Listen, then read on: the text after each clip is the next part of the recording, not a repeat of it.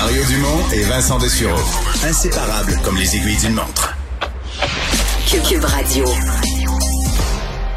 Alors le vendredi après-midi, comme ça, c'est la rencontre virtuelle, mais rencontre néanmoins entre les chefs des partis.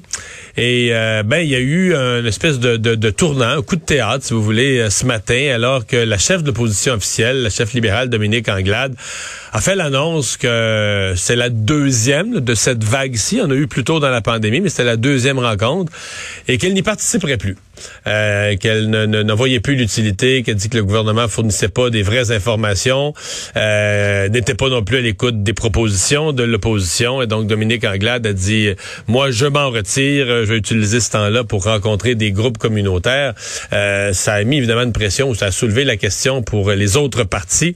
Euh, les, euh, les deux autres chefs d'opposition, donc du Parti québécois et de Québec solidaire, ont confirmé néanmoins qu'ils allaient participer à la rencontre Paul Saint-Pierre Plamondon, le chef du PQ, est avec nous. Bonjour. Bonjour. Et à l'heure où on se parle, ça a eu lieu, là? Oui. En fait, je viens tout, juste de, raccrocher. Ça s'est bien passé? Euh, oui, avec les limites de, cette rencontre-là, là, qui sont inhérentes, à savoir que ce que les oppositions demandaient, c'est un retour à l'Assemblée nationale précipité, dans le cadre duquel les experts euh, et euh, les débats de fond sur des choses aussi fondamentales que le couvre-feu, euh, une taxe pour les non-vax ou la fermeture des commerces de dimanche, l'étendue du passeport vaccinal à trois doses, les grandes surfaces. Ces questions-là, ce que les oppositions demandent, c'est entendre les experts débattre au nom des divers groupes dans la société.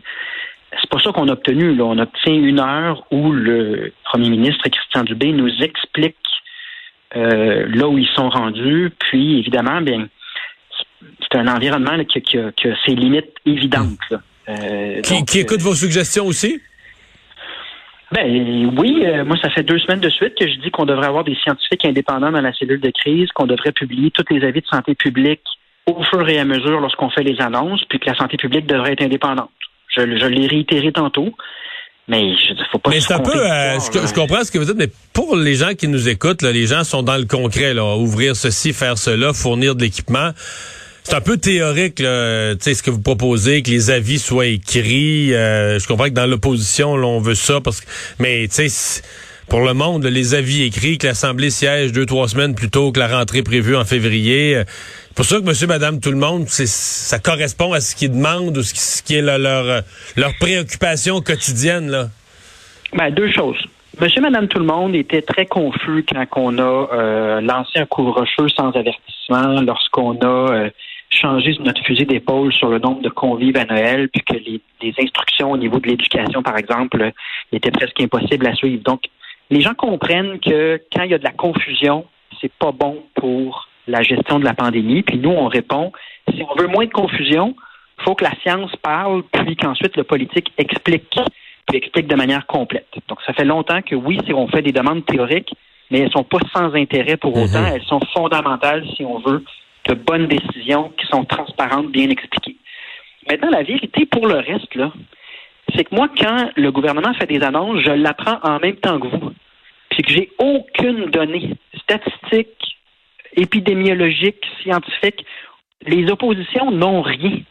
Donc, je peux bien arriver en rencontre un vendredi après-midi et dire au premier ministre, moi, si j'étais vous, là, ce ne serait pas des grandes surfaces, euh, euh, ce serait plutôt tel autre type de commerce que je fermerais parce que moi, je trouve que ça a plus de bon sens. Puis je trouve aussi que les masques euh, N95, on devrait les réserver seulement à telle catégorie de travailleurs. Il y a un moment donné, je pense qu'il faut que la population comprenne que les oppositions sont placées dans une situation où elles, sont exclues non seulement des décisions, mais des faits, des données statistiques, des, de tout ce qui pourrait nous rendre utile. Donc, cette exclusion-là rend euh, ce qu'on pourrait dire de concret sur un problème bien, bien spécifique, euh, somme toute. Quand on peut le faire, on le fait. On l'a fait souvent durant la pandémie sur toutes sortes de sujets parce qu'on voyait la population être aux prises avec des problèmes. Donc, on demeure à l'écoute de ce que les gens nous disent sur le terrain. Mais en même temps, il faut rappeler qu'on n'a aucune donnée scientifique ou épidémiologique. Euh, donc, euh, on travaille avec des moyens très limités. Le le, texte que vous avez publié sur Twitter ce matin pour expliquer le texte ou le, message, pour expliquer votre décision, vous dites, vous qualifiez les rencontres de simulacre. Euh, mais en même temps, vous vous emboîtez pas le pas avec Madame Anglade. Vous dites que votre devoir c'est d'y être. Il euh, n'y a pas euh, une espèce de pas dans, comme sur une clôture là, en disant l'exercice vaut rien, c'est un simulacre, mais j'y vais pareil. Vous auriez pas été mieux à ce compte-là de d'emboîter le pas avec Dominique Anglade puis de dire moi je, je, je boycotte ça? Ben, ça fait plusieurs semaines que je dis que ça convient pas, là, un appel le vendredi après-midi, que c'est pas ça qu'on demande. Donc ça, j'ai pas déclaré ça pour la première fois aujourd'hui. Mais oui, tu as raison de dire, j'étais pris devant un dilemme. Est-ce que j'y vais avec la chaise vide parce que cette manière de procéder-là, c'est pas ça qu'on a demandé, puis c'est pas euh, garant non plus d'une collaboration puis d'un débat euh, sur les choses fondamentales euh, dans, dans les décisions qui se prennent? Puis je pense que la chaise vide bouder complètement puis enlever de la pression parce que à chaque fois que je réitère mes demandes, ben je le rends public puis je, donc ça augmente la pression pour évoluer dans la bonne direction pour que certaines solutions qui sont ignorées soient entendues du gouvernement. C'est imparfait, mais on est placé devant un dilemme entre la chaise vide ou participer à un processus qui a nettement ses limites. Puis ça me tentait pas d'y aller avec la la chaise vide. Je préfère dans les, peu de moyens qu'on nous donne, faire tout ce qu'on peut pour se faire entendre au nom d'un paquet de Québécois qui trouvent que les décisions devraient être prises différemment. Euh, bon, on parlait de décisions prises différemment, que la, la, la, la, science, on devrait référer davantage à la science, d'insister sur l'indépendance du directeur de la santé publique. Euh, le changement, là, bon, le docteur Arruda est parti, euh, remplacé par le docteur Boileau. pour vous, il n'y a toujours pas l'indépendance.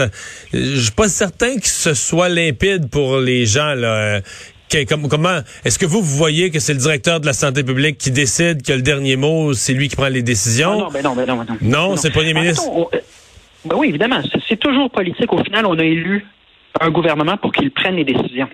Seulement, on le voit dans les santé publiques régionales. Les santé publiques régionales ne demandent pas la permission du député et ne sont pas contraints de parler à travers le député lorsqu'ils ont quelque chose à dire sur leurs recommandations. Alors que même avec M. Boileau, c'est encore plus frappant les annonces de santé publique sont faites par François Legault qui disent Bonne nouvelle, la santé publique nous dit que.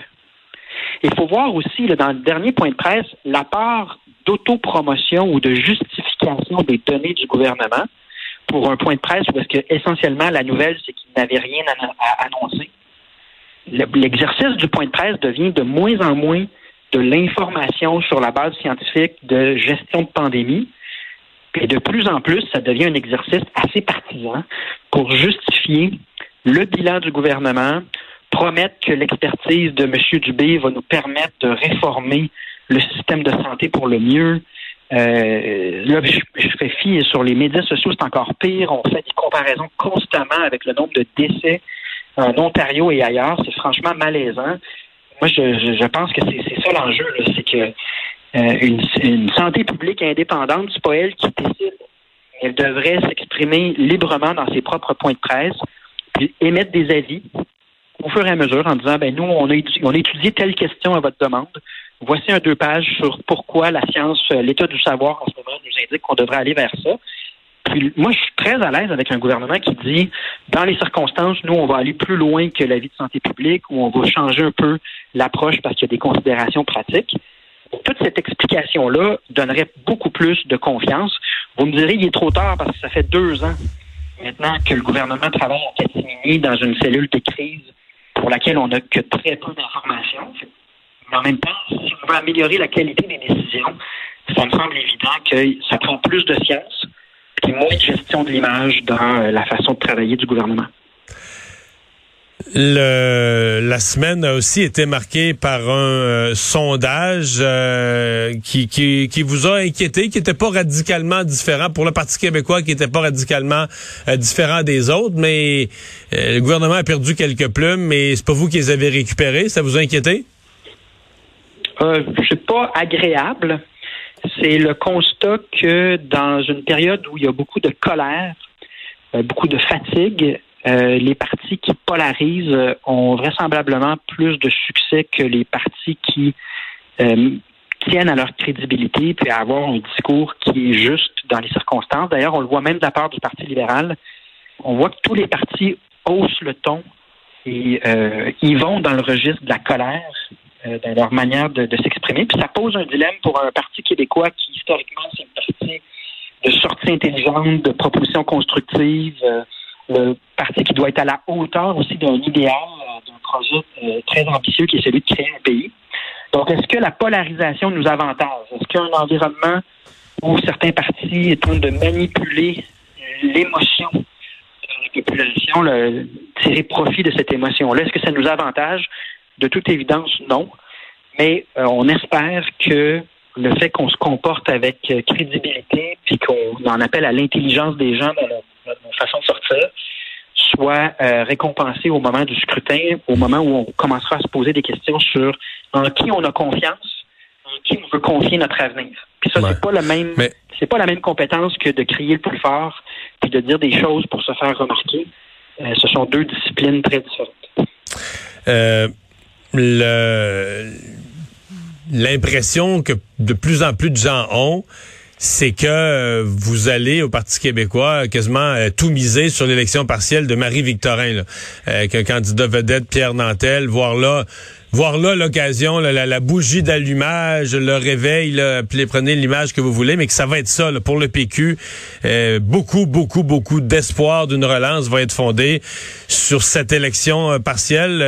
ça se tient comme analyse? Euh, ben, je peux pas nier que les médias vont suivre avec passion euh, la partielle de Marie-Victorin, notamment parce qu'on retrouve toutes sortes de personnages. ça semble être une élection partielle haute en couleur, là, euh, avec l'ajout de la candidate du Parti conservateur, notamment. Maintenant, moi, je pense que ce qui, comme je disais tantôt, un des éléments qui va aider le Parti québécois, c'est si la discussion sur qu'est-ce qu'on fait de notre avenir, que les sujets plus normaux, là, en politique québécoise. La langue française, l'environnement, le soin des aînés, la protection des tout-petits. Ça, c'est un registre dans lequel on a beaucoup plus d'espace, beaucoup plus également euh, d'occasion de se faire remarquer positivement. Donc ça, c'est un premier facteur. Je ne cacherai pas que euh, j'ai doublement hâte qu'on sorte de la vague Omicron. Hâte comme tout le monde, mais hâte aussi parce que sur la politique, euh, refuse de jouer dans la polarisation. Puis ensuite, c'est vrai que Marie-Victorin est un indicateur intéressant. Euh, et c'est sûr que nous, on allait mettre tous les efforts. Euh, il était question que je me présente. Ensuite, je pense que les gens ont bien compris ma décision quand on a dévoilé la candidature de Pierre Nantel. Euh, donc, c'est sûr que avec l'attention médiatique qu'on pense qu'il va y avoir autour de cette partielle-là, on va mettre l'effort, mais je pense que ce sera le cas de tous les partis donc, on ne sera pas tout seul à piocher. Ouais, ça va être chaudement, chaudement discuté. Ouais, on comprend bien. merci beaucoup. Paul Saint-Pierre Plamondon, chef du Parti québécois. Au revoir.